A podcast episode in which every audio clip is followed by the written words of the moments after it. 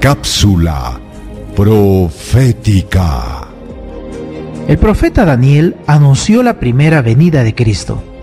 ¿Qué dos grandes hechos fueron relatados al respecto del Mesías? Leamos lo que la Biblia nos dice en Daniel el capítulo 9, los versículos 25 hasta el 27. Sabe pues y entiende que desde la salida de la orden para restaurar y edificar a Jerusalén hasta el Mesías príncipe, habrá siete semanas y sesenta y dos semanas. Se volverá a edificar la plaza y el muro en tiempos angustiosos.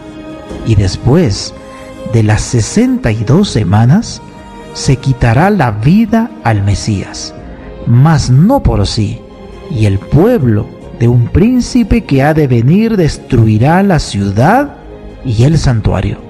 Y su fin será con inundación, y hasta el fin de la guerra durarán las devastaciones. Y por otra semana confirmará el pacto con muchos. A la mitad de la semana hará cesar el sacrificio y la ofrenda.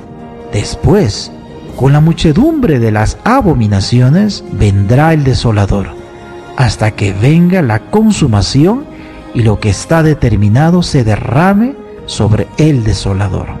Amigos, la historia afirma que alrededor de cinco siglos y medio antes de la primera venida de Cristo, Daniel describió en la profecía de las 70 semanas que Jesús sería ungido, es decir, menciona al Mesías príncipe, referencia directa al bautismo del Señor Jesús, el cual tuvo lugar en el año 27 después de Cristo. Además menciona que sería muerto.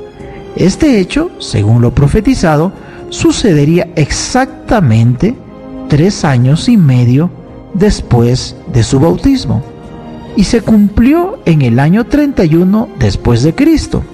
Con este acontecimiento, a la mitad de la última semana, haría cesar el sacrificio y la ofrenda, como lo dice Daniel 9:27, el cumplimiento de la primera venida de Cristo, su bautismo, su muerte y resurrección, son pues la garantía de que la promesa de la segunda venida se cumplirá, como lo dice en Hebreos el capítulo 9, el verso 28, y también lo afirma en Tito capítulo 1 y el verso 2. ¿Deseas recibir la guía práctica de estudio Profecías de Daniel o la Biblia habla?